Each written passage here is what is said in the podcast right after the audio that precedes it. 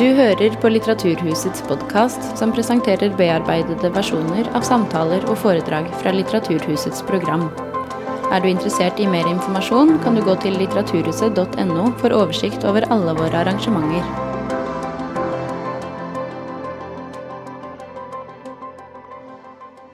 God kveld, alle sammen, og hjertelig velkommen til Litteraturhuset. Jeg heter Andreas Delseth og er programsjef her på huset.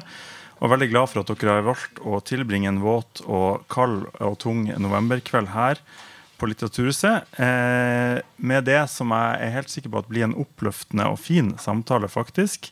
Om et tema som også ofte omfattes eh, kanskje som litt tungt og vanskelig. Eh, det er egentlig flere tema eh, vi skal diskutere i kveld. Det sies nemlig ofte, og jeg sier det ofte sjøl, at eh, skjønnlitteraturen er så til de grader godt egna til å la oss forstå eh, hvordan verden ser ut fra den andre ståsted. Eh, det påstås ofte at vi gjennom skjønnlitteraturen kan klare å se verden fra ståstedet til eh, noen som lever under helt andre vilkår, på et helt annet sted, i tid og rom, enn oss sjøl. Mon det. I vår utkom romanen 'La Ia de la Española', skrevet av Carina Sainz Borgo. Eh, og i høst utkom den på norsk, oversatt av Kaja Rindal Bakkjord, og med tittelen 'Det ble natt i Caracas'. En roman som helt siden før den kom ut, har blitt forstått eh, og forklart som en roman som lar oss komme på innsida av Venezuela. Som eh, sitat, skildrer katastrofen innenfra, som Dagsavisens Gerd eh, Elin Stava Sandve formulerer det i et intervju med forfatteren. Eh, en eksakt skildring av dagens Venezuela, sitat, som Adresseavisens kritiker Dag Fartein Horgard slår fast i sin anmeldelse. Eh, Horgard videre, eh, beskriver videre det en Venezuela som han har fått inntrykk av gjennom boka, som et der sitat, korrupsjon og vold er standard, fra øverst til nederst i samfunnet. Maktapparatet er brutalt og nådeløst, og gatene herjes av revolusjonære, ikke mindre brutale og nådeløse. Mat er blitt et våpen i kampen mot ja, mot hvem? Folket. I alle fall er det folket som lider, og ingen, som Adelaida Falcón, som er hovedpersonen i romanen, eh, har på følelsen av at noen fraksjon kjemper deres sak. Sitat slutt. Kveldens arrangement er via det vi på Litteraturhuset kaller en nærlesning av denne romanen.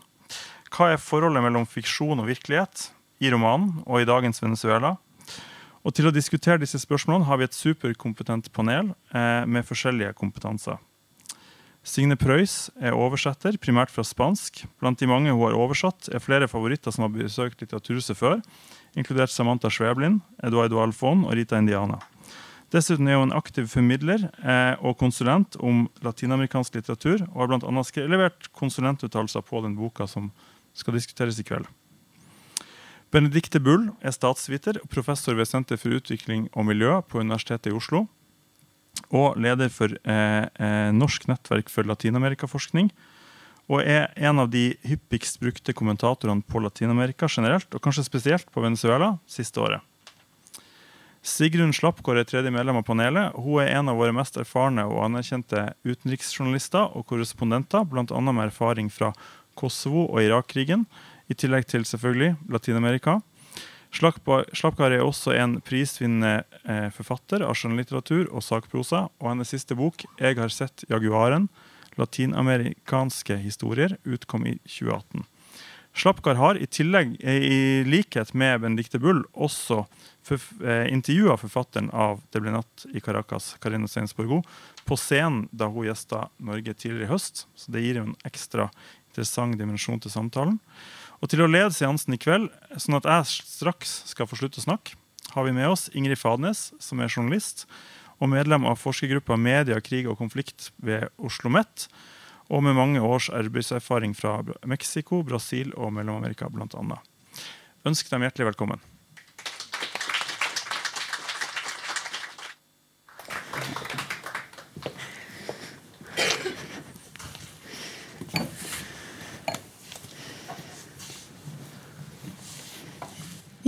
Hallo, alle sammen. Det er da den boka her vi skal snakke om. Her er den eh, norske utgaven, som kanskje noen av dere har allerede lest og fått. Her er da den eh, spanske utgaven, La hija de la española.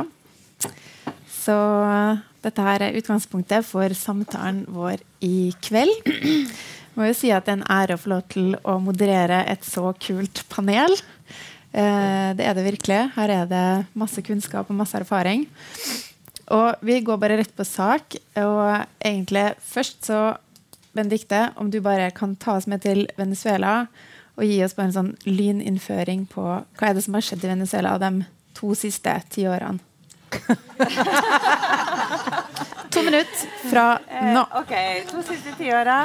Eh, eh, da må vi begynne med valget av Hugo Chávez, som var en eh, militær og populist, vil mange si. Han ble valgt eh, midt i en politisk, økonomisk krise i Venezuela eh, fikk støtte fra brede sosiale bevegelser for en total eh, reform av landet, som etter hvert ble til en revolusjon. Eh, og i 2006 eh, formulert under overskriften 'Sosialisme for det 21. århundre'. Eh, det innebar en, eh, for det første at han skulle få kontroll med det økonomiske apparatet, som innebar først og fremst få kontroll med oljeselskapet. Venezuela er et eh, helt oljeavhengig land. Og lå i krig med de økonomiske elitene. Ikke helt fra begynnelsen, men fra i hvert fall 2002, da han prøvde å få kontroll med oljeselskapet, og de, de organiserte et kuppforsøk mot Ogo Chávez. Derfra og fremover så er historien om Venezuela historien om en dyp konflikt. Et reformprosjekt som i utgangspunktet har veldig mange interessante tanker. Dette ble jo også fluepapir for intellektuelle venstreorienterte fra hele verden. Etter hvert eh, får det mer og mer karakter av eh, et prosjekt som sentraliserer makt i hendene til presidenten og, og hans eh, innerste krets. Etter hvert får militæret større og større rolle i dette prosjektet, som riktignok også var involvert helt fra begynnelsen av. Um, ting går helt strålende så lenge oljeprisen er på topp. Men samtidig så tar man store lån fra utlandet, generelle, vanlige kredittmarkeder, men også etter hvert fra Kina. I 2012 så begynner ting å rakne, for da begynner gjeldsbyrden å bli altfor tung. Man trykker opp penger i fullandets vei for å klare å betale de store sosiale utgiftene som det grunnleggende reformprosjektet som man prøvde på å etablere, eh, trengte. Og det dreide seg om alfabetisering, fordeling av eh, ulike sosiale programmer. Folk fikk det bedre, de begynte å spise mer. Du ser på kaloriinntaket eksploderer, og toppen er 2013. Eh, samtidig så er det altså en totalt eh, polarisert situasjon. Og eh, Chávez vinner støtte bl.a. med en sånn slags demoniserende retorikk mot alle som er imot han. Han mister etter hvert støtte blant større og større grupper som ønsker seg et mer demokratisk prosjekt. Gradvis så blir, eh, blir det mer autoritært. Chávez dør i 2013. Hans utpekte etterfølger heter Nicolas Maduro, eh, som var én av to som konkurrerte om makten. egentlig. Han hadde mest støtte blant fagforeninger, mindre blant de militære. Han ble valgt på, eh, på, på en måte folkets eh, virkelig kjærlighet til Chávez. Og forhåpningen om at dette skulle fortsette under Maduro. Han har hele tiden utfordringer at han har ikke den samme legitimiteten hos de militære som det Chávez har. Han er ikke noen karismatisk figur. Han er virkelig ikke spesielt smart på mange heller. Uh, men uh, fremdeles så er det en betydelig bevegelse som samler, hele, uh, samler ganske store deler av befolkningen. Så stuper oljeprisen i 2014 eh, året etter at han ble valgt. Og da eh, sitter altså eh, Man har store lån, man har for mye mindre inntekter. Man fortsetter å trykke penger. etter hvert begynner eh, eh, inflasjonen å eksplodere. Eh, fordi man man har hatt konflikt med næringslivet gjennom alle disse årene, så har den innenlandske produksjonen av alt annet enn olje blitt redusert, og etter hvert også oljeproduksjonen. Man sitter med lite varer, eh, lite penger å betale for import, og så begynner varemangelen å virkelig gjøre seg gjeldende. Og krisa begynner å, å tetne seg til. 2014 blir det masse demonstrasjoner pga. den situasjonen man er i. Og uh, i 2015 er det parlamentsvalg. Da vinner opposisjonen egentlig to tredjedels flertall i Kongressen. Det blir, da er hele det politiske systemet allerede kontro kontrollert av de såkalte sjavistene, som, eh, som undergraver alle avgjørelsene via Høyesterett, som blir tatt i, i Kongressen. Og det er en full krig mellom eh, president og kongress. Og derfra så går det bare nedoverbakke, vil jeg si, stort sett. Um, i 2017 så etableres det en sånn såkalt grunnlovsgivende forsamling som setter til side nasjonalforsamlingen. De har ennå ikke vist tegn på å skrive noen grunnlov, men hele landet blir kastet ut i et institusjonelt vakuum. Innenfor det vakuumet så blir det altså valgt eh, eh, organisert presidentvalg. Også med masse forskjellige uregelmessigheter. Og det er da utgangspunktet for at Juan Guaidó, som noen av dere kanskje har eh, stiftet bekjentskap med, erklærte seg som president i eh, år 2019.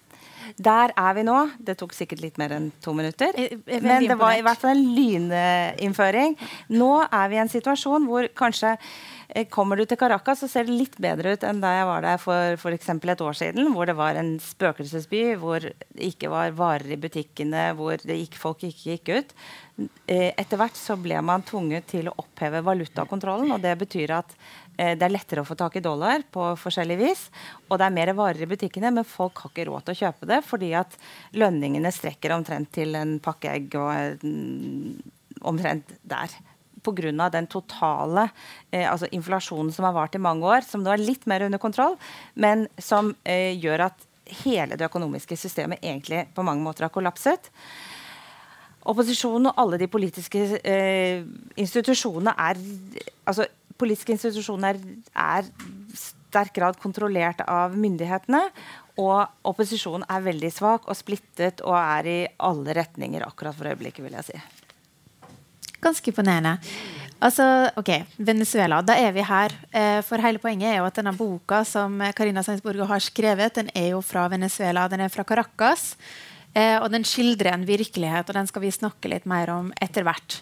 Men jeg tror, selv om Karina sjøl har sagt at hun ikke har uh, brukt verken navn eller årstall som skal definere for mye, så tror jeg det er liten tvil om at denne bokas, bokas handling tilhører denne perioden som Benedicte nå har beskrevet i, eh, på en veldig, veldig, kort innføring. da.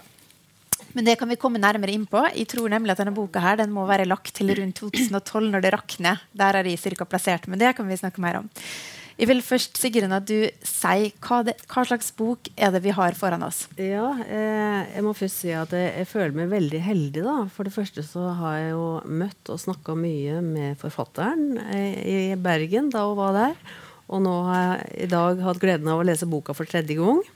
Eh, og jeg må med en gang si at eh, ja, kanskje boka eh, er plassert i noe som ligner på det Benedicte eh, skisserer. Men kanskje kan det òg være et framtidsscenario. Og da skal jeg straks begynne å si litt hva boka eh, handler om. Eh, for det er jo eh, Den enkle handlinga er jo ei 38 år gammel kvinnes kamp for å overleve eh, i det å plassere som et veldig kaotisk eh, Caracas. Uh, og jeg må òg med en gang si at uh, boka uh, får meg til å tenke vel så mye på ei bok som 'The Road' av Cormac McCarthy. Assosierer til Handmaid's, 'The Handmaid's Tale' med Margaret Atwood. Bare så, så, jeg får slått an den tonen litt grann, opp mot Benedictes veldig suverene um, hånd på de faktiske forholda. Altså denne eh, ganske korte romanen eh, den beskriver jo da situasjonen til ei kvinne som skal bli rykka opp med rota fra sitt vante liv.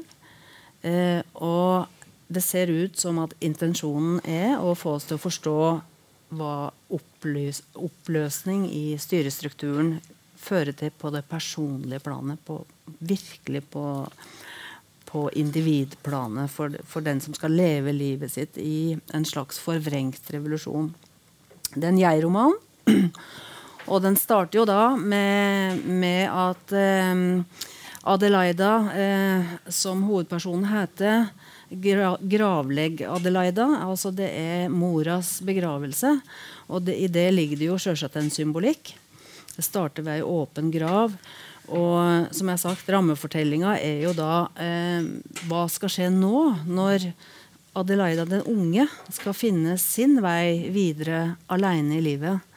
Og leiligheta blir ganske så snart okkupert av en regjeringstilknytt bande.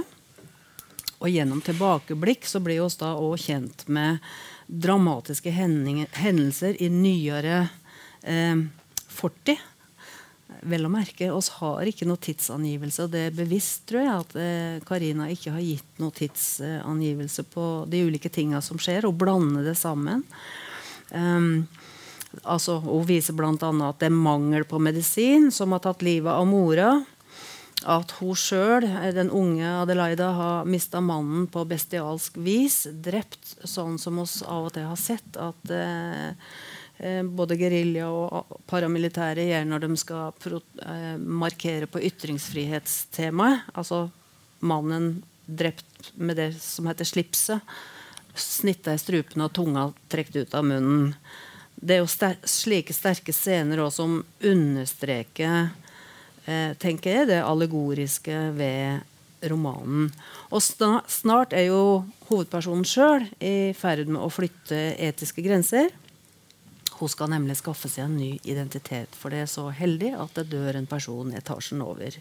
Og det er ei spansk dame, og her, der kommer jo tittelen på originalen, 'La hija española', eh, eh, fra at eh, redningen er å skaffe seg en ny identitet og flykte til Spania. Eh, slik at eh, dette er jo en fortelling som både er veldig konkret på mange måter i, i Caracas, men overskrider kanskje det enkeltstående ved at en òg tar tak i et tema som jo dessverre er så altfor aktuelt i veldig mange land. Dette her med åssen skal du finne veien ut, ut, ut. og skape det et nytt liv. Jeg tror kanskje jeg skal, Det er en veldig spennende bok. Altså, du sitter med, med sug i magen der i, i, helt til sluttscena. Um, så, så jeg vil sterkt anbefale de som enda ikke har tid til å lese, at uh, den er lesverdig uh, og kan leses på mange ulike måter opp mot situasjonen i Caracas. Ok. Det er jo egentlig ikke hverdagskost kanskje å få servert unge latinamerikanske kvinnelige forfattere oversatt til norsk. Jeg vil jo si at kanskje Mye av den latinamerikanske skjønnlitterære virkeligheten er forma av kanskje all overvekt menn. Men eh, Signe, kan du plassere denne boka her altså inn i en latinamerikansk litterær kontekst? Hva er, vi, hva er, det vi, sitter med her, hvis du ser det i sammenheng med andre, mm. annen litteratur vi får oversatt til norsk? Eh, det jeg kan si, er at det er damene som skriver litteraturen i Latin-Amerika i dag. Så sånn sett passer det, passer det bra. Eh, det er et vell av kvinnelige forfattere som er født på 70- og 80-tallet, som skriver i dag. Eh, med Argentina og Mexico som liksom stor, storprodusentene, kanskje. Med Schweblin og Luiselli og, og mange. Jeg har egentlig bare skrevet masse navn her, men jeg tror jeg skal la være å name-droppe. Men jeg tror vi kan si at nesten alle land i Latin-Amerika i dag har veldig veldig gode kvinnelige unge forfattere. Uh, de har på en måte ja, de har ikke bare på en måte, de har bare tatt over den mannsferden som, som var 60-, 70-, 80-tallet, som vi alle kjenner. Garcia Marquez og Cortázar og, og ne, ja, og, mm. uh, og de er Det som kjennetegner dem, og som jeg tenker at uh, Science Borgo jo også representerer. At de er alle barn av demokratiet, på en måte. De er født, de er født uh, i det landet deres går fra militær tid til demokrati. Så de er ekstremt uredde. De, er ikke, de har ikke vokst opp i den frykten som foreldre- og besteforeldregenerasjonen deres har. Så de følger ikke reglene for verken litteraturen eller Eh, det samfunnet har bestemt at man kan eller ikke kan snakke om. Eh, og disse damene, de, eh, de er banebrytende, vil jeg si, og, og forholder seg i veldig vid grad til store samfunnsspørsmål som angår dem nå. Eh, som eh, er kjønnsroller, tradisjonelle kjønnsroller, feminisme, eh, seksuell identitet, eh, abortspørsmål, eh, klimamiljø, politisering av hverdagen, korrupsjon. Men så har de det vil jeg si, felles nesten alle. Og det er at de skriver om vold. Volden er eh, en tråd i nesten alt jeg leser. Jeg leser utrolig mye. Jeg leser, ja, jeg leser veldig, veldig mange av dem, både på eget initiativ og på oppfordring fra forlagene. Og da tror jeg at eh, For jeg, du spurte om jeg kunne liksom si hvor hun hvor Sainsborg og eller Karina Skal vi bare kalle henne Karina? Det er kort, kortere og finere. Hvor Karina på en måte er i forhold til de andre som skriver nå fra Hvor hun står i forhold til de andre som skriver fra Latin-Amerika i dag. Og det eh, Det jeg helt sånn umiddelbart tenkte da jeg leste den første gang, er at de, de andre jeg leser, eh, de de de skriver om Handlingen deres handler om noe annet. Men det de ønsker å fortelle om, er volden. Mens hun skriver om volden. Men så har jeg skjønt at det hun ønsker å si noe om, det er ikke egentlig volden. Det er nemlig håpet, eller det må liksom føle skyld for at man drar, eller at hun har Altså hennes budskap er noe annet enn liksom volden, da, mens disse andre damene Disse andre, damene, disse andre forfatterne på en måte det du leser, er kanskje ikke vold, men det de egentlig vil snakke om, er den volden som er gjennomsyra, som gjennomsyrer alle samfunnslag. Da. Og det er en forskjell, tenker jeg, på henne. Og det kan jo sikkert forklares i at eh, de bor der, og det gjør ikke hun. Så at man ser ting eh, har, Hun har et annet perspektiv på det. Uh, ja. Og så er hun uh, mye mye sintere enn de er. Det er ikke de, oi, nå sier jeg de. Det er mange, det er sikkert 100 veldig aktive kvinnelige forfattere i Latin-Amerika i dag som vi leser om, og, som, og mye av det oversettes også. Men det er en annen, det er en annen tone. Det er en annen, uh, det er en annen måte å på en måte nærme seg temaet på de kanskje åpner for å ha fantastiske elementer, eller skal liksom, kan legge inn overtro eller kan legge inn ting. Og så, ja, så, snakker man på en måte rundt det man vil si noe om. Mens hun ja, Det er ikke noe tvil om eh, på en måte temaet i boka hennes. Eh, men det er jo heller ingen av de disse andre kvinnelige forfatterne som kommer fra det utgangspunktet hun gjør. Da.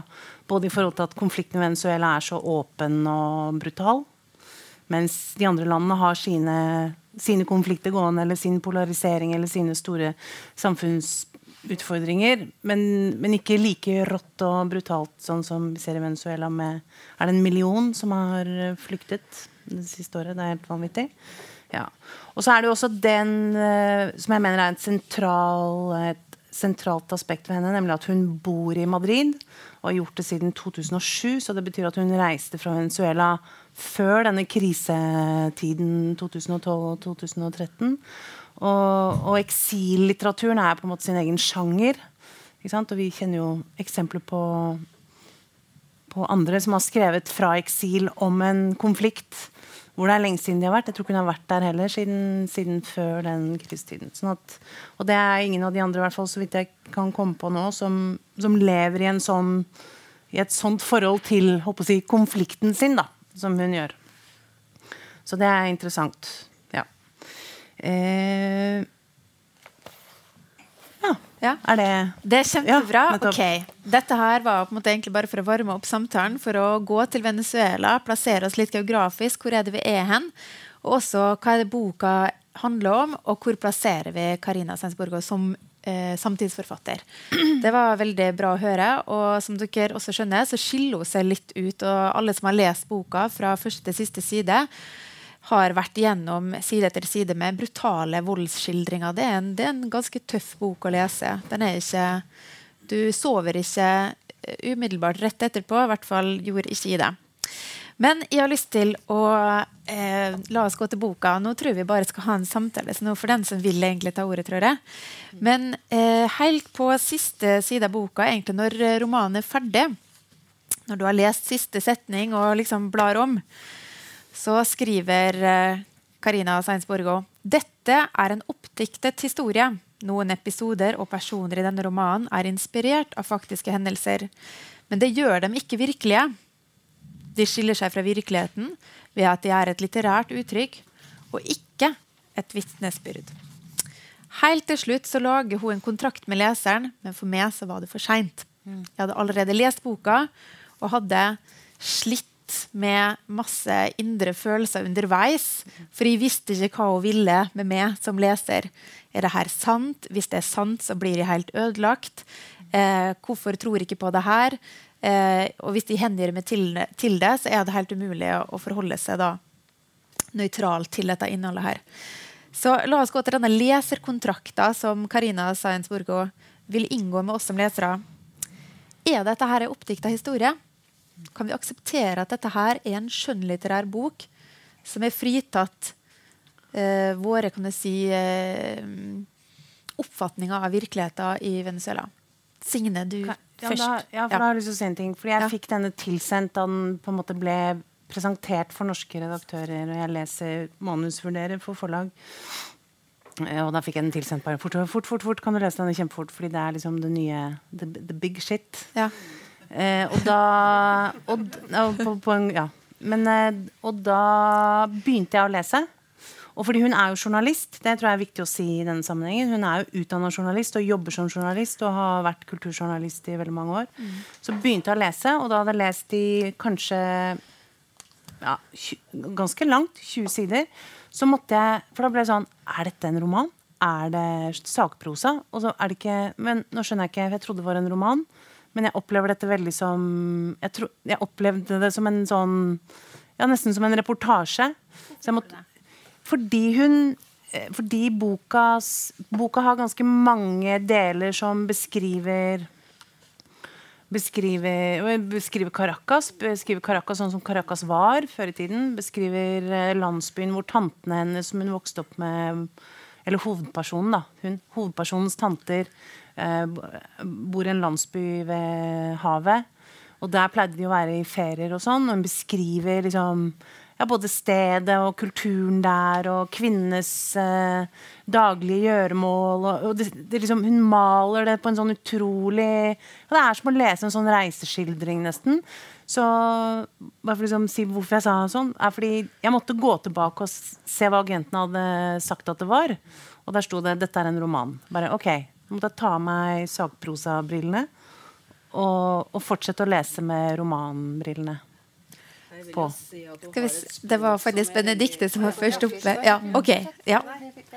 Ok. Eh, altså, hun, har jo et, et veldig spesielt språk, vil jeg hevde. Altså med, med ganske mange mm, røffe metaforer. Og, og det bryter jo jeg synes jo ganske tidlig bryter med egentlig sakprosastilen, sånn som i Laso. Altså, eh, her på første side fordi årenes løp loddet oss sammen som delene av et sverd vi forsvarte hverandre med. Altså, det er noe med med den første scenen av alt, som, som på en måte får meg til å tenke at uh, dette er jo noe mye mer enn en begravelse.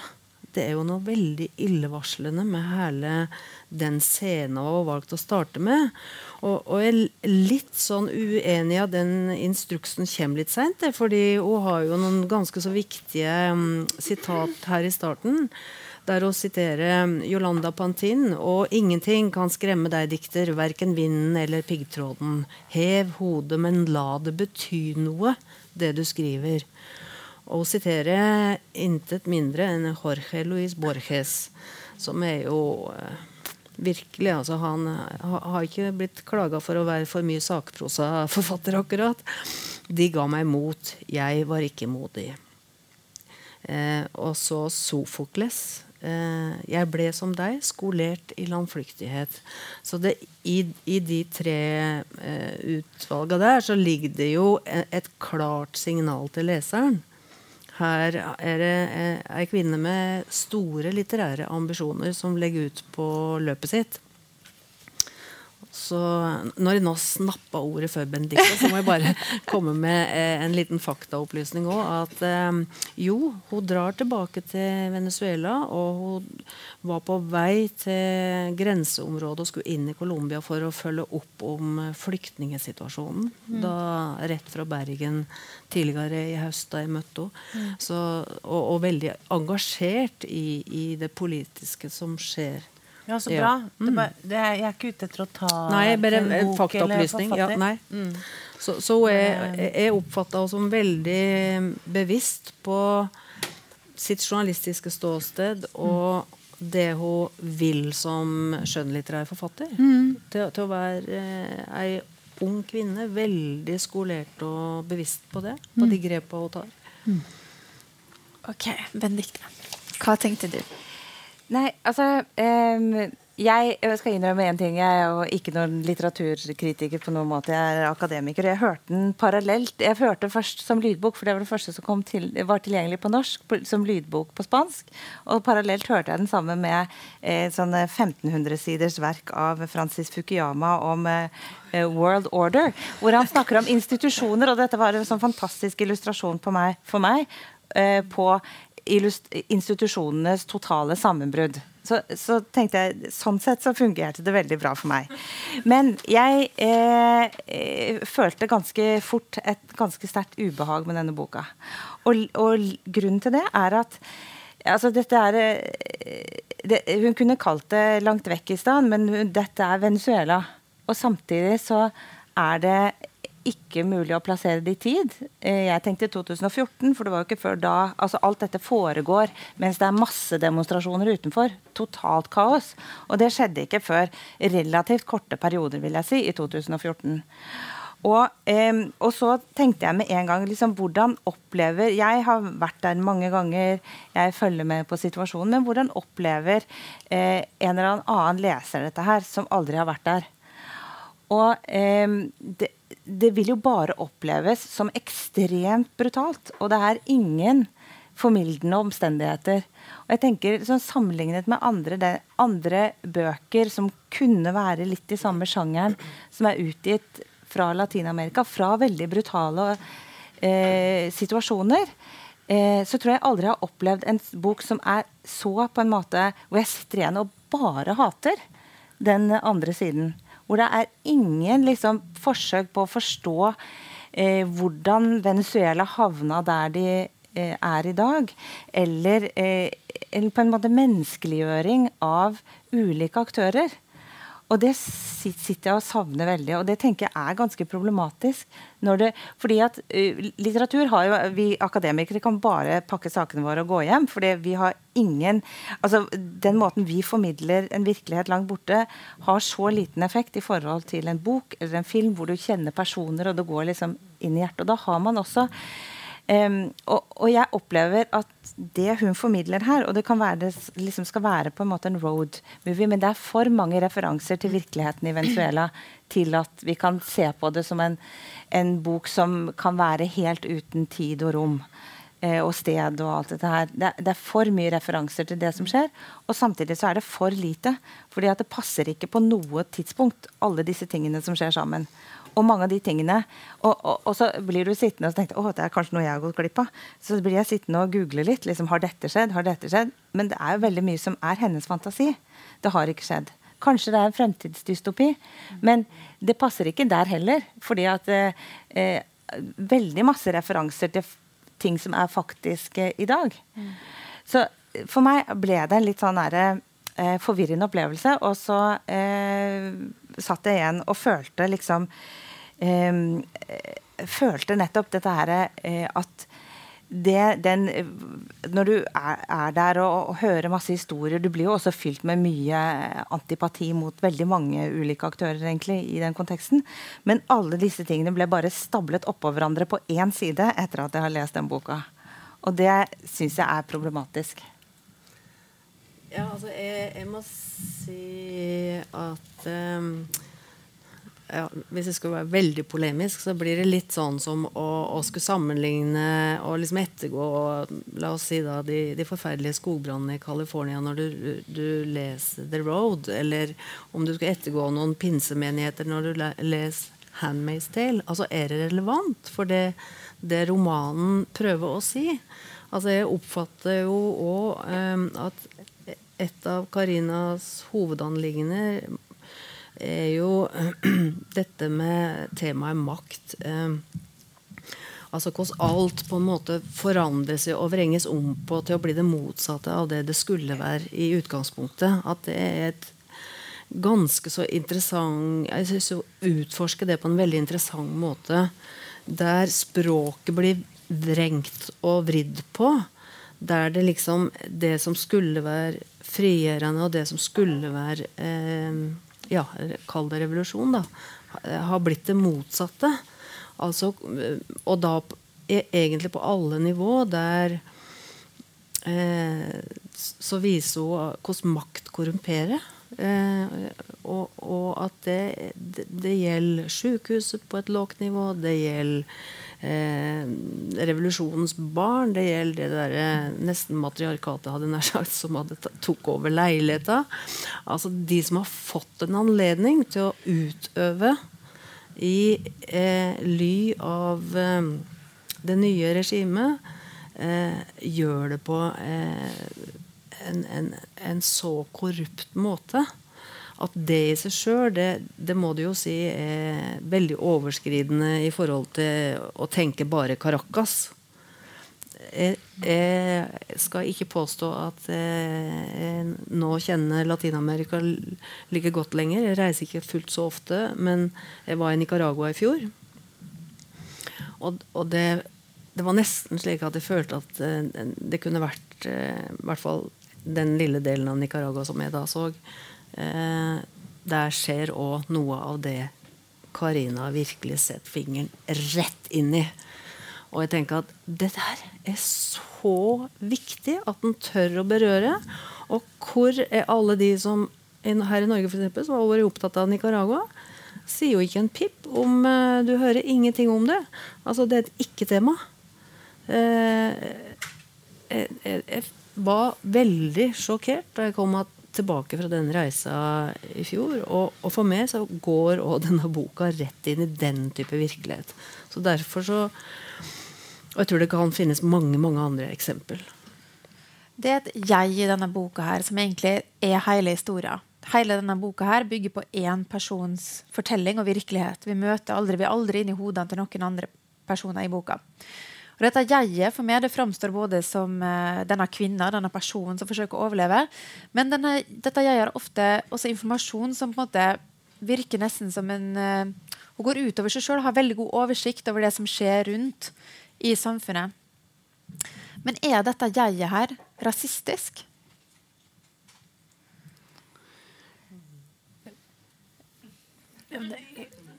Det er jo en rasist. Jo, ja, nei, ja, jeg syns jo jeg er ekstremt rasistisk og kjempeklassefiendtlig. Men jeg har jo bodd masse i Latin-Amerika og vet at de absolutt aller fleste samfunnene der er jo det. Ikke sant? Jeg, sånn at jeg tenker bare at hun skriver ut fra det hun kjenner. Men da er det jo interessant når du sier at hun på en måte med vilje stikker fingeren i maktstrukturer og makt. Stikker hun da også fingeren i det rasistiske og det klassefiendtlige? Fordi jeg opplever veldig at hun kanskje liksom hun, hun stikker fingeren i det som hun stikker fingeren i det hun på en måte Det hun Ja, men hun stikker, jeg opplever ikke at hun stikker fingeren i det rasistiske og det klassefiendtlige, men at hun at den hovedpersonen på en måte tilhører eh, At ja, det på en måte er en del av hovedpersonens eh, tilhørighet, da. Jeg-personens. Ja. ja. Mm. Ja, altså jeg syns jo det var Særlig beskrivelsen den burde du nesten lese. altså den Beskrivelsen av disse, denne kvinnegjengen ja, den eh, går jo rett inn i en sånn der eh, klassisk latinamerikansk eh, på en måte en sånn rasistisk for, Litt sånn halvrasistisk Fortell om kvinnegjengen, fordi det er de ja, hvem, altså, hvem, er de? De er de kvinnegjengen. ikke sant? Jeg sitter hele, prøver, hele, tiden og prøver å tenke hvem er disse her kollektivos, eller mm. hva er de for noe? Men det er en kvinnegjeng da som overtar leiligheten, og de snakker vulgært, de ser vulgære ut, de er mørkhudete, de twerker, de er tjukke. Det er jo de går på do og trekker ikke ned etter seg. Ned, og de har liksom alle de sånn hører på reggaeton. Vi kan, si, vi kan lese ja. bare et bitte lite utdrag. Det er jo flere skildringer av dem. Skal jeg ja. gjøre det? Ja. Alle hadde de på seg uniformen til de sivile militsene, en rød T-skjorte. De lot til å ha fått utdelt partiet med den minste størrelsen, de trange dongeribuksene framhevet de tjukke beina, som endte noen elefantaktige føtter stappet ned i plastsandaler. De var mørke i huden og hadde den kraftige manken oppsatt i en stump og stivt hår. Altså jeg, altså jeg spurte jo henne om det da jeg intervjuet henne. Eh, og da sa hun at, eh, at, hun var like kritisk til den venezuelanske middelklassen. Og dette var på en måte også Det var på en måte jeg-personens beskrivelse av dette her. Men det jeg syns er litt vanskelig i den boka altså det, du får ikke I mange andre romaner du kan lese, så har du en jeg-person som du umiddelbart eh, bare passelig liker. De kan være altså, antihelter fra krimlitteraturen eller hva som helst. Men eh, det er ingen selvkritikk av jeg-personen her. Og samtidig så bruker hun altså hun sier hun, går igjennom noen etiske dilemmaer, men de er så de syns jeg er litt banale. Altså, hun er i en sånn kjempekritisk situasjon, og så tar hun identiteten til naboen. Og det tenker du er liksom hennes eneste mulighet her. Det er ikke noe ordentlig sånn at den personen gjør masse gærent, og, som i mange andre. Så, og så, tillegg, så kommer hun med disse beskrivelsene da, som hun mener er, er jeg-personens oppfatning av av disse her, og som hun er litt uh, egentlig uh, Forfatteren stiller seg kritisk til. Men det syns ikke jeg går frem i boka i det hele tatt. Det er kanskje ting jeg har gått glipp av. Men tenker du Men, ikke at hun uh, I og med at hun gjør det der, så avslører hun jo hva, det, hva dette sammenbrudd av samfunnsmoral egentlig fører til. Det fører til en vanvittig egoisme. Mm. Og at hovedpersonen sjøl er jo det, det, største uttrykket for det til slutt. Det er jo der hun ender opp. Hun bryter jo sine egne etiske grenser og blir kvitt det derre liket og, og, liksom bare Det er jo det ultimate budskapet. Hun, hun, jo, hun ønsker jo, slik jeg leser henne, å, provosere og nettopp uh, få leseren til å tenke gjennom uh, hva, hva, den, hva slags hva det gjør med enkeltmennesket. En, et sånt sammenbrudd da i samfunn, for å kalle det det, samfunnsmoralen. Eh, som, som, jeg tror altså En ting er jeg-personen i boka, men en, Karina har jo åpenbart opplevd en god del av, eh, av sammenbruddet i Venezuela. Eh, og jeg, jeg leser jo òg mye av dette her som, som rene provokasjon Altså bare å bruke 'nå passaran', sånn som hun gjør det. Mm. Eh, når du vet at hun stammer fra en familie eh, med flyktninger fra borgerkrigen i Spania på republikansk side, der det var hovedparola. Altså, hun, hun, hun, vrenger jo alt inn i en ny kontekst som er så skakende, som er så ja, jeg, jeg, tenker at hun har ønska å provosere eh, med det. Så, så, jeg leser jo da på en litt annen måte enn det du gjør.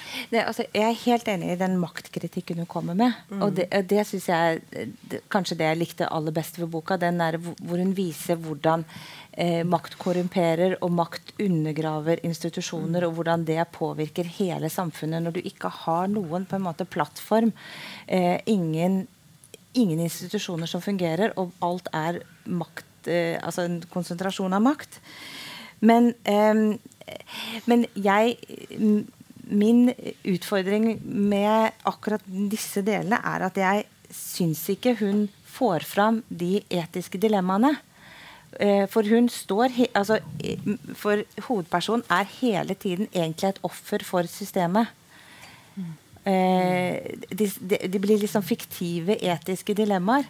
Og jeg syns ikke eh, det går veldig tydelig fram at dette her er en person som er i er på en måte en representant for den venezuelanske middelklassen, og som har disse, disse holdningene mm. i det hele tatt. Eh, det er jo går frem Det er liksom på en måte en beskjeden Kanskje liksom, ikke fattige, men altså, hun kommer fra beskjedne kår, og det er ikke noe sånn Det, det er ikke noen sånn Det er ikke noe antiheltinne vi har her i boka. Det er en person som eh, Så, så jeg, syns ikke, ikke det er på en måte helt ærlig gjort, alt dette her. Men jeg er helt enig i akkurat den maktkritikken. Det syns jeg kanskje er nettopp det jeg liker aller best ved boka. Mm. Ja, for den er jo veldig tydelig i sin skildring av eh, det, altså det, Hun setter jo ulike navn på det. Hun sier jo ikke direkte hvem det er som styrer Venezuela i dag, men hun bruker jo faktisk navnet på eh, den boliviranske etterretningstjenesten. Hun bruker navnet på fengselet som ble oppretta under eh, Hugo Chávez.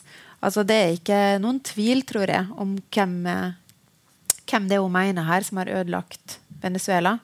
I den skjønnlitterære verden hun skaper, så er det eh, den boliviranske revolusjonen som har ødelagt hennes land, da, som gjør at hun må flykte.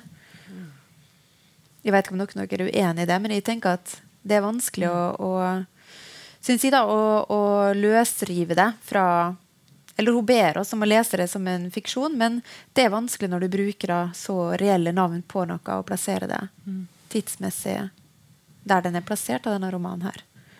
Da blir det dem med de røde T-skjortene som, som, er skyldige i det som har skjedd. da. Mm. Jeg har også tenkt på det, fordi jeg har lest intervjuet med henne hvor hun er så Hun er på en måte liksom veldig overraska og ganske provosert over at folk leser henne så veldig politisk, når hun liksom overhodet ikke Hun sier at det er ikke en politisk roman, det er ikke en politisert roman, liksom. Det er bare, men da Jeg skulle gjerne lest deg mer litterært, da. Men, blir, men, du gjør det litt vanskelig for meg. Egentlig. Men, men, er ikke begge deler mulig? Jo, altså, det må jo eh, Jeg må si mm. at jeg, jeg, jeg blir litt forskrekka når Eller jeg blei forskrekka i Bergen, der eh, folk som jeg ellers kan eh, være i solidaritetsgruppe med, mm. sto med opptrykte løpesedler og ville ja, forhindre boka både presentert og utgitt. Mm. Så tenker jeg at det Eh, ja. Eh, i, i, det, veldig, det, blir veldig spesielt, syns jeg. Mm. Eh, og, og, da tenker jeg at eh, så, så, feil kan det gå til og med i, i ytringsfrihetens eh, første land. Um, for, for det, det, oppfattes som veldig misforstått. Og jeg tenker at eh, hun er tillagt av ond, altså, tillagt, onde hensikter, er kanskje sterkt å si. Men, men, hun har jo falt inn i en sånn polarisert debatt som, som har tatt fullstendig av. Mm. Uh, og jeg tenker at uh, romanen fortjener å bli lest på egen, egne premisser. Og det er klart, akkurat som du Åssen blir ikke The Handmaid's Tale i dag uh, brukt i ulike sammenhenger? Eh, plutselig så ser du rødkledde kvinner protestere både i Buenos Aires og på Slottsbakken. Eh, I litt ulik politisk setting. Altså, det sier litt om hva litteratur kan gjøre. Eh, at en eh, kanskje ikke skal være så redd for at eh, litteratur provoserer. Eh, for det er jo òg mulig med flere lesemåter. Mm, Benedikte? Ja, det er jeg helt enig i. Og jeg er helt uenig i at den altså jeg er helt enig, Det er helt fint for meg at den blir utgitt. Men um, det er jo gjerne sånn at no, for noen som leser den, så er det kanskje den eneste boka de noen gang kommer til å lese fra Venezuela. Eh, og, eh, eller kanskje fra den eneste boka de kommer til å lese de siste fem årene fra Latin-Amerika. Og da føler jeg at det, det blir en sånn at denne boka gir meg et, eh, et inntrykk som, og, eh, som, gir et bitte lite bilde, men veldig sterkt av det liksom, mikrokosmoset som, som uh, hun klarer å formidle. Og jeg syns jo det er veldig mye litteratur fra Latin-Amerika som klarer å formidle veldig komplekse og voldelige og polariserte situasjoner på en måte som, som både lærer meg litt mer, og som gir meg en større sånn dybdefølelse av hvordan det Altså de veldig mange varierte personlige eh, dilemmaene som mm. disse store politiske og historiske overskriftene som vi leser om, mm. eh, skaper og det er jo nettopp det som jeg har litt sånn vanskeligheter med det. Men det er klart, altså, ide, det ideelle ville kanskje være å gi ut uh, ti ganger så mange ja. bøker fra Latin-Amerika som, uh, som man kunne hatt større, uh, liksom større bakgrunn for å vurdere og plassere denne boka selv da, i en sånn det, kontekst. Jo, gjerne for meg. Akkurat det kan jeg ikke styre. Men jeg tenker at det ja, jeg, er ikke helt enig i den måten å argumentere på. fordi da ville jo heller ikke serotonin av eh, han som jeg kaller Ole Beck bli gitt ut min kjære Ole Beck i Frankrike. Eh, vært eh, Altså for all del ikke representativ for Frankrike. Altså, det er noe med at ja, litteratur har en, har en egen plass, og, og det er jo serotonin er på en måte litt sånn i slekt med det prosjektet her, sånn som jeg leste. Det er, det er en i, rett inn i fleisen på, på, de som ikke egentlig tar tak i eh, smertepunkter i samfunnsutviklinga. Og, og, og, og, på en litterær måte, da.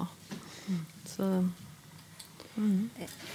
Benedicte, bare ja, ja, altså, Jeg syns jo det er veldig forskjellig. Eh, nå har ikke jeg lest serotonin, jeg har lest flere andre av uh, Ole Beck. Min fransk uttalelse er like ille, så jeg kan like godt bare si det. Og jeg synes Den eh, grunnleggende forskjellen her er at i denne boka så har vi en sånn heltinne som kjemper mot dette systemet. Eh, det er ikke mye helter å spore i Ole Beck. Og, og heller ikke eh, Jeg har lyst til å dra noen paralleller til en annen forfatter eh, fra regionen riktignok en mann, Juan Gabriel Vasques, eh, som skriver om Colombia, og skriver om eh, brutalitet og polarisering. Og, den, og, han har valgt på en måte det helt motsatte eh, utgangspunktet. Han, det er ganske mange historiske detaljer, eh, men eh, det handler om veldig mange komplekse personlige dilemmaer. Og, og, vi blir ikke bedt om å egentlig eh, ta en sånn klar side som vi gjør her. Mm. Og det, jeg tenker det, det, ville være veldig mulig fra Venezuela i dag å skrive Jeg skulle ønske vi fikk noen mm. bøker som, som, klarte å få fram maktmisbruket som hun, hun eh, beskriver, volden. Eh, all den ekstreme urettferdigheten og den opplevelsen av å virke altså, det, er mange, det er veldig mange følelser eh, som folk sitter igjen med. Mange utfordringer. Eh, men på en måte som ikke tvinger oss over så veldig tydelig i en posisjon, som jeg opplever at den boka gjør. Men da blir jo spørsmålet om, skjøn, om det er skjønnlitteraturens rolle å gjøre det. da. Om kanskje mm. liksom sakprosaen skal drive med det, og så kan skjønnlitteraturen få skrive som den vil. Men, jo, jeg, jeg fordi, skal ikke bestemme det, selvfølgelig. Fordi, jeg, jeg, ja, Kanskje min jobb jeg beskriver her. Ja. Ja. Men det opp, opp, har ikke den samme opplevelsen, da. Eh, at jeg blir tvinga inn i en posisjon gjennom den boka. Så det er jo din lesemåte og min ja. lesemåte. Er forskjellig. Ok, det her er egentlig veldig interessant. For jeg ble sittende og tenke eh, Har vi egentlig sympati med noen i denne boka? Er det, Finnes det noen sånn good guys i denne historien? her? Eller good moments? Er, er det her en heltinne? Ja, men til og med han er litt slesk. Ja. Jeg syns han framstår som en skikkelig sånn tradd eh, machista fra Latin-Amerika. De blir forelska i hverandre. Han virker som en kul journalist. Men altså, han er jo den herre Jeg veit ikke. Han er et veldig kort innslag også. Men ja, akkurat det. Liksom, er det egentlig noen som eh, ja, vi heier på i denne historien? som hun er å besøke. Da. Det er jo et veldig varme portrett der. Eh, jeg syns hun beskriver dem som syltynn og bælfeit og ganske strenge og masete. Veldig negativ. Men, jeg syns boka bare går sånn der jeg opplever, generelt, jeg opplever generelt en avstand. Jeg opplever en avstand til alt. Jeg opplever en avstand til alle karakterene i hele boka.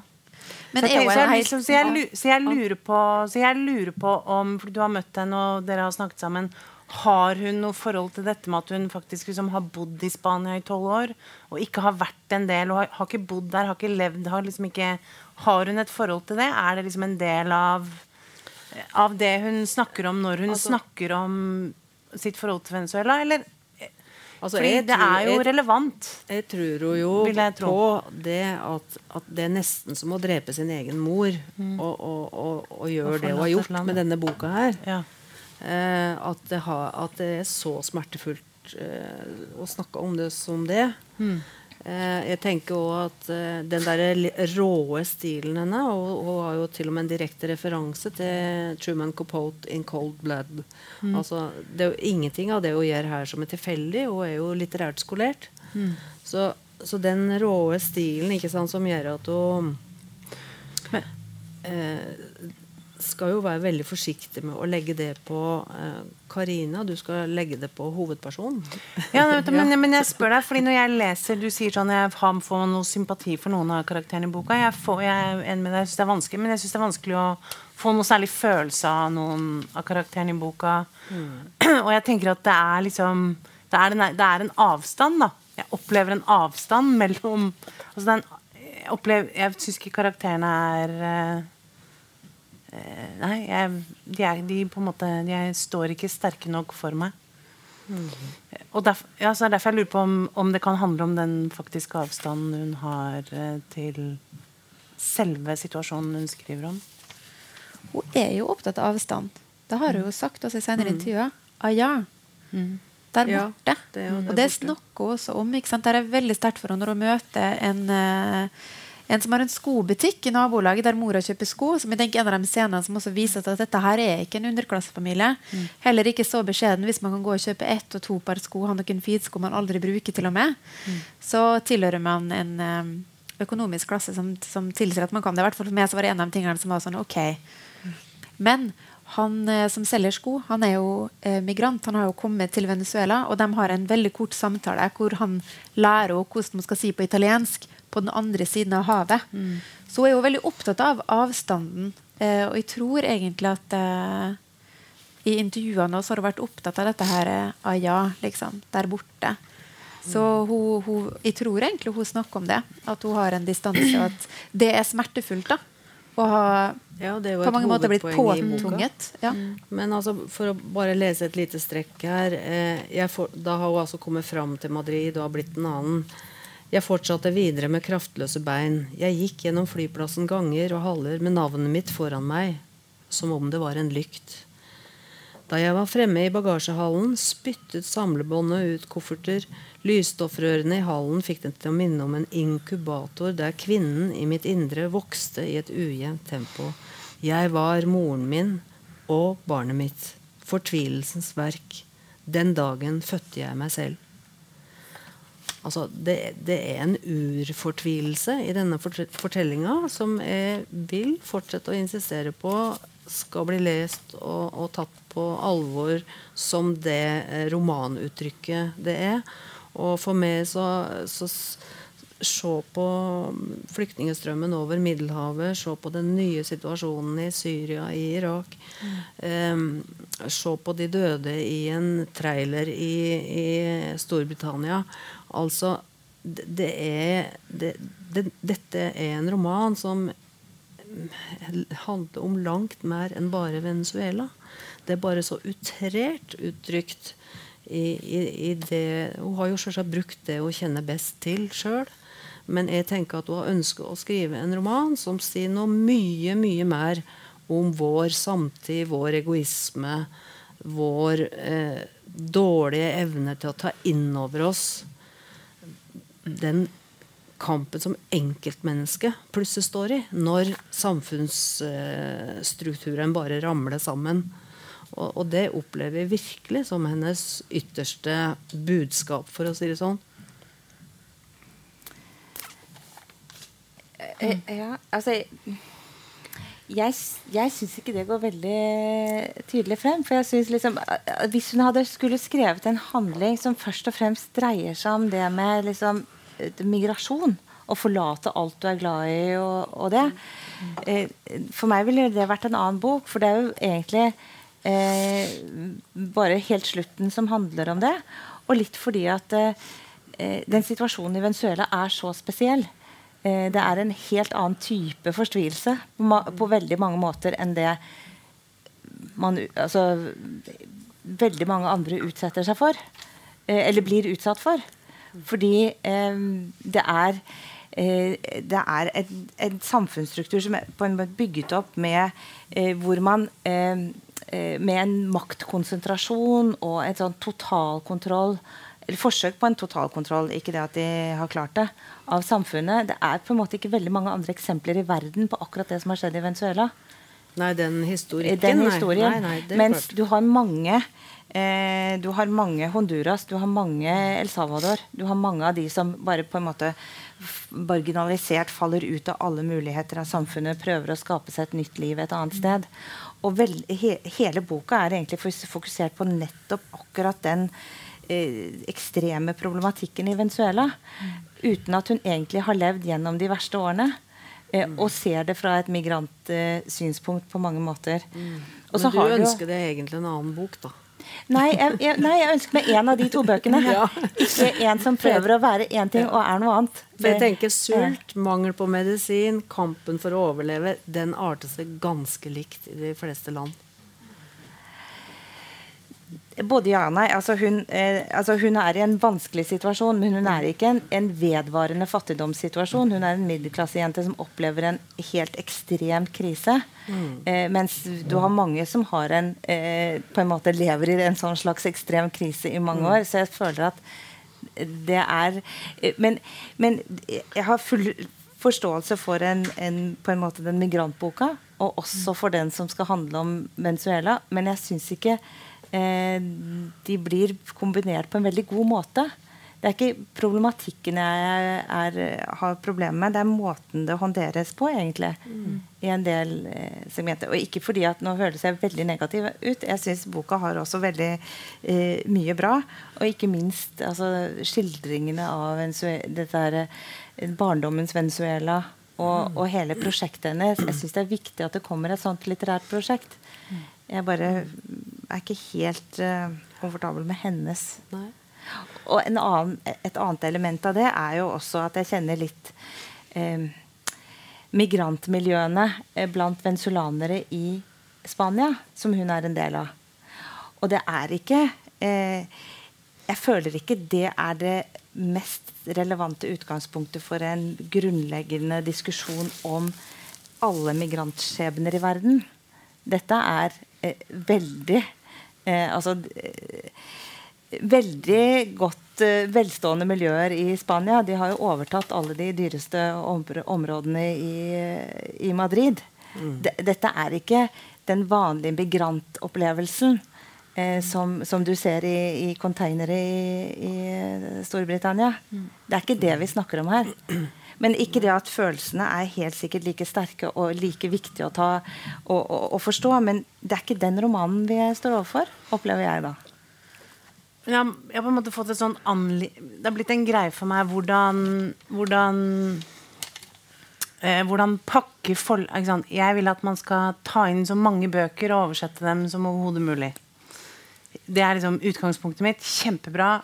Vi har en stor konflikt alle som skriver om den på en måte som på en måte er god nok til at et forlag har villet Eller at det har kommet en agent, eller hva. Det, må bare, det er klart vi må jobbe for å få inn så mye bøker som, som det eh, som overhodet mulig. Men poenget er da hvordan på en måte pakkes de inn når de skal leveres til en leser i Norge som ikke nødvendigvis eh, kan noe om Venezuela. Og kanskje man ikke trenger å kunne noe om Venezuela heller. For det er det du sier at Hvis det er sånn at uh, da Carina Sainsborgo tilhører et eksilmiljø i Madrid, da um, Hva Eh, Samme som eh, bare, jeg tenker på, Vi har et annet eksempel på en forfatter som er blitt elsket i Norge, som er Cecilia Samartin. Som er eksilcubaner. Mm. Og har vel bodd størsteparten av sitt voksne liv, om ikke hele sitt liv, i Miami og andre deler av USA. Og jeg tror at den flesteparten av norske leseres forhold til, skjønnlitterære forhold til Cuba er gjennom bøkene hennes. Ikke sant? og det eksilcubanske miljøet i USA og i Miami er ikke nødvendigvis helt representativt for hvordan eh, verden oppleves på Cuba. Eh, hvordan det er å leve på Cuba. Eh, muligheter man har, muligheter man ikke har. Sånn at, eh, sånn at mitt anliggende i forhold til denne boka er Jeg, fikk, jeg fikk den plassert. Vær så snill, les. Skal vi kjøpe? Skal vi ikke kjøpe? Jeg sa eh, hva jeg mente om boka, som ikke på en måte er så relevant akkurat i denne sammenhengen. Men jeg sa at hvis dere ender med å anta denne romanen hennes, så mener jeg at det er et poeng å si at hun er eh, eksilvenezolaner. Hun Hun bor ikke bare for tiden i Madrid. Hun har bodd i Madrid siden 2007. Eh, det er et poeng å fortelle at hun er for journalist. Det har du gjort. Men det er en del sånne ting som handler om henne som forfatter, og, hun, og, og sånn som, hvor hun lever, og eh, hun, måte, hvem hun er som person, og sånn, som jeg tenker at er eh, viktig for å gi, for ikke å trenge å forvente av lesere og kritikere og andre at de kan si bare mye om konflikten i Venezuela. Fordi man ønsker å hvis, hvis, hennes mål er at dette er et litterært prosjekt, jeg ønsker at dere skal lese det for det det er, så hjelper man da med å rydde litt unna de eh, tingene som jo da liksom kommer som sånne forstyrrelseselementer underveis. da. For jeg tror egentlig at det er et problem for denne boka at vi kan så mye om Venezuela og Latin-Amerika. Jeg tror at vi hadde likt den mye bedre, eller hatt mye mindre problem med den, og anbefalt den i huet og ræva, hvis det er lov å si, hvis vi ikke kunne så mye om Venezuela og Latin-Amerika. Ja, det har jeg tenkt på. Altså, Men vi vil jo fortsatt at den skal bli lest og utgitt. Ja, ja. Hva er det? Men altså, det er jo noe med timinga her. Vi kommer liksom ikke mm. utenom det, og det er jo det som gjør det sikkert problematisk. Eller at, man, at den boka har rett og slett havna i en politisk diskusjon. Mm. Og det er jo at eh, Venezuela pika jo på, på, nyhets eh, Hvis man ser på statistikk over nyheter fra Latin-Amerika, som mm. ligger stort sett ganske langt nede, så pika det i januar og februar. Det var bare masse på nyhetene, og Benedicte var masse på nyhetene. Og kommenterte Venezuela, og det skjedde masse. Og det var opposisjon, og du fikk liksom et håp der for veldig mange om at eh, Juan Guaidó skulle bli Venezuelas nye president, mm. og at liksom han endelig skulle få fjerna denne bolivaranske revolusjonen, som veldig mange ønsker, og veldig mange ikke ønsker. Ikke Dette her er kamper om hvilke retninger ikke bare Venezuela skal ta, men også kontinentet. Og, ikke sant? og så kommer denne boka her. Den kommer jo liksom i kjølvannet av dette her. Og det er klart at det blir jo veldig vanskelig og da ta tak i den her og godta den lesekontrakten og si sånn OK, jeg skal bare lese det som en helt uavhengig bok som forteller noe helt universelt om et sted der borte som tilfeldigvis har samme navn som etterretningstjenesten til uh, Maduro sin regjering. Det er altså det, Sigrun, blir det ikke litt vanskelig? Kan vi bare lese den her som et skjønnlitterært prosjekt? Da skal vi ikke ha litt respekt for, skal vi ikke ha litt respekt for konflikten i Venezuela? Jo, jo, vi må jo det. Vi kan ikke, vi kan ikke liksom Jeg sier ikke at det er feil at den altså, kom ut, men at dette her må jo ha vært forventa. Altså, det er klart at uh, du, du, må regne med Og det var min første reaksjon òg på boka. At uh, dette her, det, det, er en brannfakkel inn i en allerede veldig polarisert uh, Eh, både eh, debatt og dekning. Mm. Eh, så det, og det har jo garantert forfatter og forlag i Spania tenkt på. Men jeg oppfatter vel ikke at at, at, hun virka spekulativ. Det virka nærmest som at dette her kosta ganske mye, vel vitende om altså Jeg endte opp med å tenke at hm, mye mer modig eh, eh, enn jeg egentlig hadde regna med. Mm. Eh, så, og at det var en påkjenning å stå i. Og, og for så vidt òg bli utsatt for den type protest i Bergen. At det, det er jo et mareritt, det for en forfatter. Og, og kanskje særlig for en så ung forfatter. Så men at hun, hun, har hatt, hun, har hatt, guts nok til å tenke at ja, gjerne treffe kjerna i, i, i nå den politiske striden i Venezuela. Det vil jeg jo gjette på. At, uh, at det er et uh, side Et delmål med, med, å skrive slik som hun har gjort. Og har jo på ingen måte vært unnvikende. For å si det pent. Benedicte? Ja, altså Nå skal jeg kaste ut min brannpakke. Nei, jeg, jeg syns jo kunsten slipper litt lett unna, jeg, da. I forhold til oss akademikere noen ganger. Fordi, og det, jeg syns det er greit. Og, men um, på en måte det, altså, jeg, jeg, satt og hadde litt sånn samme følelsen da jeg satt og hørte på radioen her en dag, og noen hadde sett en Netflix-film eh, om siste utviklingen i Brasil. Og så satt de og diskuterte her på radioen. Og så sa ja, men Guri Malle har du hørt at det er ikke demokrati lenger i, i, nei, i Brasil? For det har du vist på den på Netflix. Netflix. Eh, det skal være en dokumentar, men en veldig sånn personlig fortelling. Og det er greit. Alt er personlig fortelling på personlige premisser. Men den måten det da treffer et norsk publikum, så er det sånn Oi, det har vært kupp i Brasil. Det er ikke, det er ikke demokrati lenger. Og det var jeg ikke klar over. Nå vet jeg det. Mm. Og det tenker jeg litt sånn um, En sånn det, Jeg vet ikke om kunstnere noen ganger undervurderer sin egen uh, innflytelseskraft. Mm. Fordi at det nettopp kan fortelle personlige historier, men i en sånn kontekst som som vi sitter i, så blir det kanskje den eneste historien man mm. hører for veldig mange. Mm. Um, så, uh, så, jeg tenker at det at den da um, det, det, kommer i en sånn i, i den settingen det, det, gjør at uh, ting blir tolket på en eller annen måte. Og det er kanskje ikke helt uh, hennes intensjon eller, eller, mening med dette her. Men det er jo også helt klart noe hun, hun må ha, har vært klar over. Sett det komme, ja. kanskje. Mm. Mm. Ja, det er det jeg også tenker. Dette her kan ikke ha vært uh, Men uh, jeg har sjøl maila med forleggeren og fikk en følelse av at dette her var de ikke forberedt på. Det syns jeg er veldig rart. Mm. Med den konteksten Venezuela er i, da. Men uh, la oss også Ok, la oss tenke da at det Karina Sainz Borgo gir oss, er faktisk et innblikk som vi vanskelig kan få et innblikk i. fordi som du sier, også, Signe, hun skilles ut. Liksom, hun gjør noe annerledes enn hennes eh, forfattergenerasjon med å bare blottlegge en vold bare sånn veldig bare rett ut. Eh, og også skape en hovedperson som også er full av eh, handlinger og følelser som går utafor sine egne eh, kanskje etiske eller moral, eller hva man ønsker å gjøre. da. Eh, selv om jeg tenker også at denne hovedpersonen her virker som hun er født med et veldig pessimistisk sinn. Da, for det meste går jo mm. på tverke fra hun er et lite barn. Da. Men altså, det er et eller annet der. Det er noe Hun har et sånt eh, eh ganske sånn eh, brutal lesning av samfunnet rundt seg. Da. Og kanskje også klarsynt. Kanskje hun ser noe med barneøyne og voksenøyne som som ikke alle tør å si, da, mens hun sier det egentlig bare rett ut. Så Jeg må si at jeg tror det er første gang at jeg, jeg har lest en bok som beskriver vold, men fra et annet perspektiv. Jeg har nok aldri tror jeg, lest en forfatter som har stått fra det stedet hun står. da. Fra middelklassen som støtter opposisjonen, som har bodd i eksil i Madrid. Jeg har lest denne type roman, men fra et annet perspektiv. Fra dem som har vært politiske fanger under militærdiktaturene i Latin-Amerika, som har vært venstresida.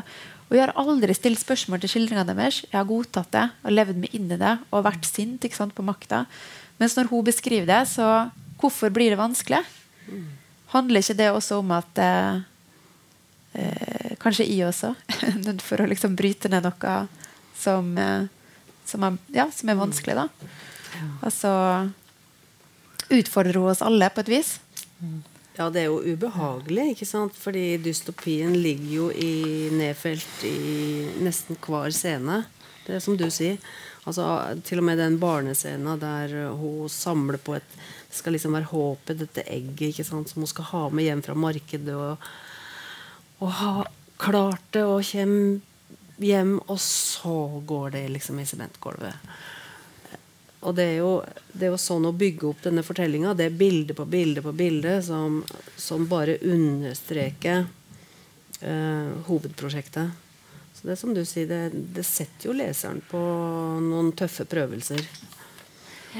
Men jeg syns det er et veldig viktig poeng det du kommer med. fordi at det er altså Hele Latin-Amerika-diskusjonen i Norge har jo i mange mange tiår vært på en måte fra et sånn venstresidestandpunkt, og det har kostet mye mer å ta innover i den uh, politiske debatten de brutt, altså den maktkonsentrasjonen og overgrepene som skjer i Venezuela, enn andre steder. Fordi det i utgangspunktet var et altså Vi har en sånn på en måte tanke om Latin-Amerika som et land eh, eh, nei, Ikke et land, men et, en region hvor vi må få til en endring. Og så var det noen som prøvde å få til en endring, og så endte det med den maktkorrupsjonen, korrumperingen. Mm.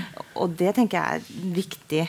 Eh, altså det aspektet tenker jeg er viktig med den boka. At den viser på en måte anatomien til denne maktkorrumperingen mm. i et regime som i utgangspunktet ønsket å skulle skape en positiv endring. Mm. Og det er mye vanskeligere å få gjennomslag for, eller få på en måte eh, å, å, å, gi uttrykk for, og mye mer kontroversielt i vår, eh, vår debatt. Fordi at vi har hatt én type debatt om Latin-Amerika i veldig mange år. Mm. Det er nettopp det. Jeg tror også det, det mangler et bilde av Latin-Amerika med nettopp dette med at det er liksom vold som ligger og vaker helt under overflaten i ikke bare altså Venezuela har den på en måte boblet godt over. Men det er, en, det er nesten et sånt regionalt fenomen. altså Hvordan den volden ligger og bare truer med å komme til overflaten i nesten alle land, kanskje liksom, Bortsett fra Uruguay og Costa Rica, mm. så er det, ja, så er det sånn. Og det, ja, og det handler jo den, om den historien de har, og hvordan de har forvalta, og hvordan det har vært om maktmisbruk og korrupsjon i hele. ikke sant? Ja. Eh, så, ja. Men at fokuset liksom ofte em, Empatien ligger, har nesten hovedsakelig alltid ligget på venstresiden. da. Ja, eller hos de fattige. Ja, tenker jeg også. Her snakker vi om underdoggen, kanskje. Ja. ja.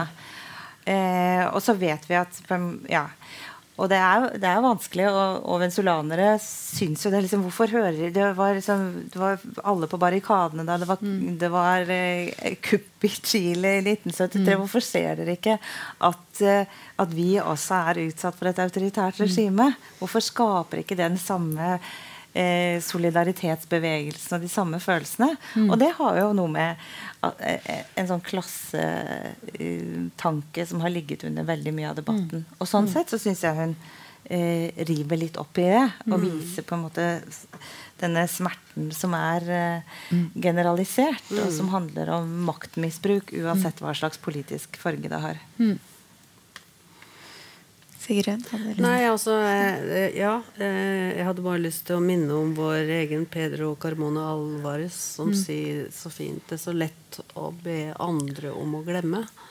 Mm. Um, altså, hun har jo gitt stemme sånn sett til mange som som ikke engang har blitt hørt.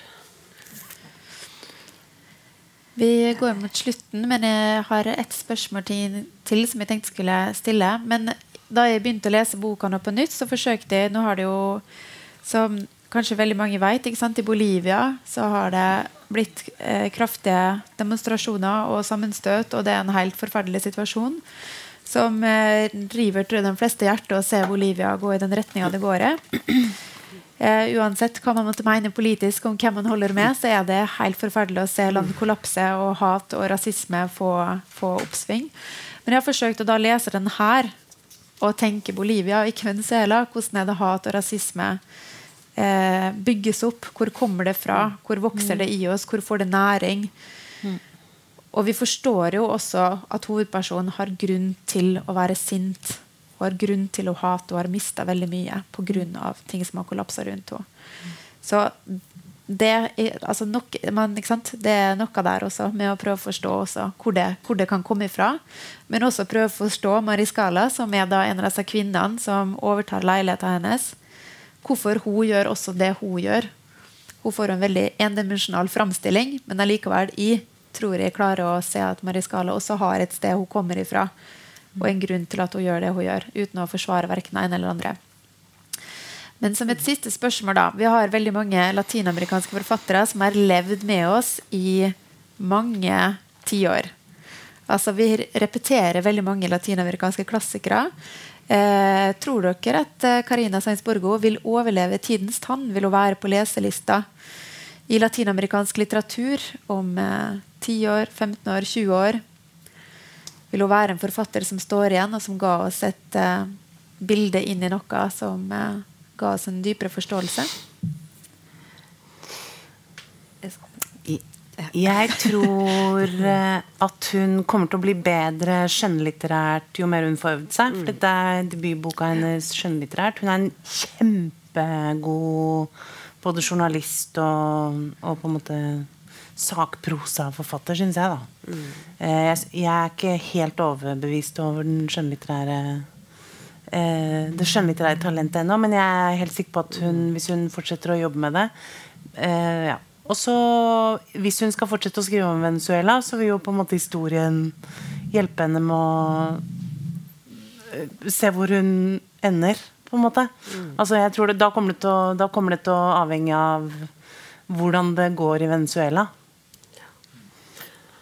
Hvis hun lærer seg å elske sine personer, Ja. så, tror jeg hun har, Ja, så tror jeg hun har gode muligheter. Ja, hun, hun gjør ikke så veldig det i bøkene. denne boka her. nei. Er Jeg tror det ligger mye der. At det, det, dette måtte hun liksom bare ha ut. Men hun, hun er veldig litterært eh, ambisiøs i kombinasjon med at hun er godt skolert. Så, så hvis hun bare knekker den koden med å El amor. El amor. Da, Men det er kanskje nettopp det hun ikke vil, da. Eller sånn, Nei, dette her, er, det hun ja, det. dette her Nei. er en del av hennes opprør, tror jeg. jeg tror litt det. Ja. Uh, nei, nei, men nei, igjen, jeg har ikke peiling på litteratur. Altså. Jeg var alltid den som valgte samfunnsoppgavene på uh, videregående skole. Men jeg eh, føler at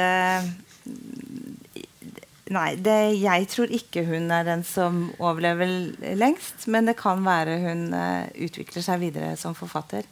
Jeg føler ikke hun klarer å si noe som rører det mer sånn generelt allmennmenneskelige utover akkurat det liksom, bokprosjektet hun, uh, hun prøver å få til her. Og sånn sett så tror jeg ikke hun kommer til å bli lest om uh, 20 år. Men jeg kan ta feil. Den som lever, får se. Ja. For de yngste i salen, legg merke til bok, eh, bokas navn. Nei, det er dere som skal se om dette her stemmer. Ja, De, de unge som skal leve. de, de som skal gå på Ja. Nei, vi får se, vi får se. Men uh, for dere som ikke har lest den, da, så er det jo håpet håpe nå. Det kan jo være at det er mange her som allerede har lest boka, men for dere som ikke har lest den, så er det jo bra å lese den, faktisk. For den blir jo diskutert her og der. Og jeg tenker den viktigste forutsetninga for, for å få lov å være med i den diskusjonen, er at man har lest boka. Det er en veldig godt oversatt. Ja.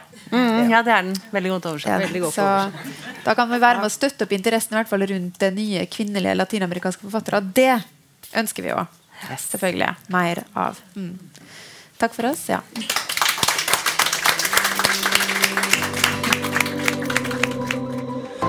Du har hørt på Litteraturhusets podkast, som presenterer bearbeidede versjoner av samtaler og foredrag fra Litteraturhusets program. Del gjerne podkasten med familie og venner via iTunes eller Soundcloud om du liker det du har hørt. Følg oss også på Facebook og på litteraturhuset.no for informasjon om flere aktuelle arrangementer. Musikken er laget av Apotek.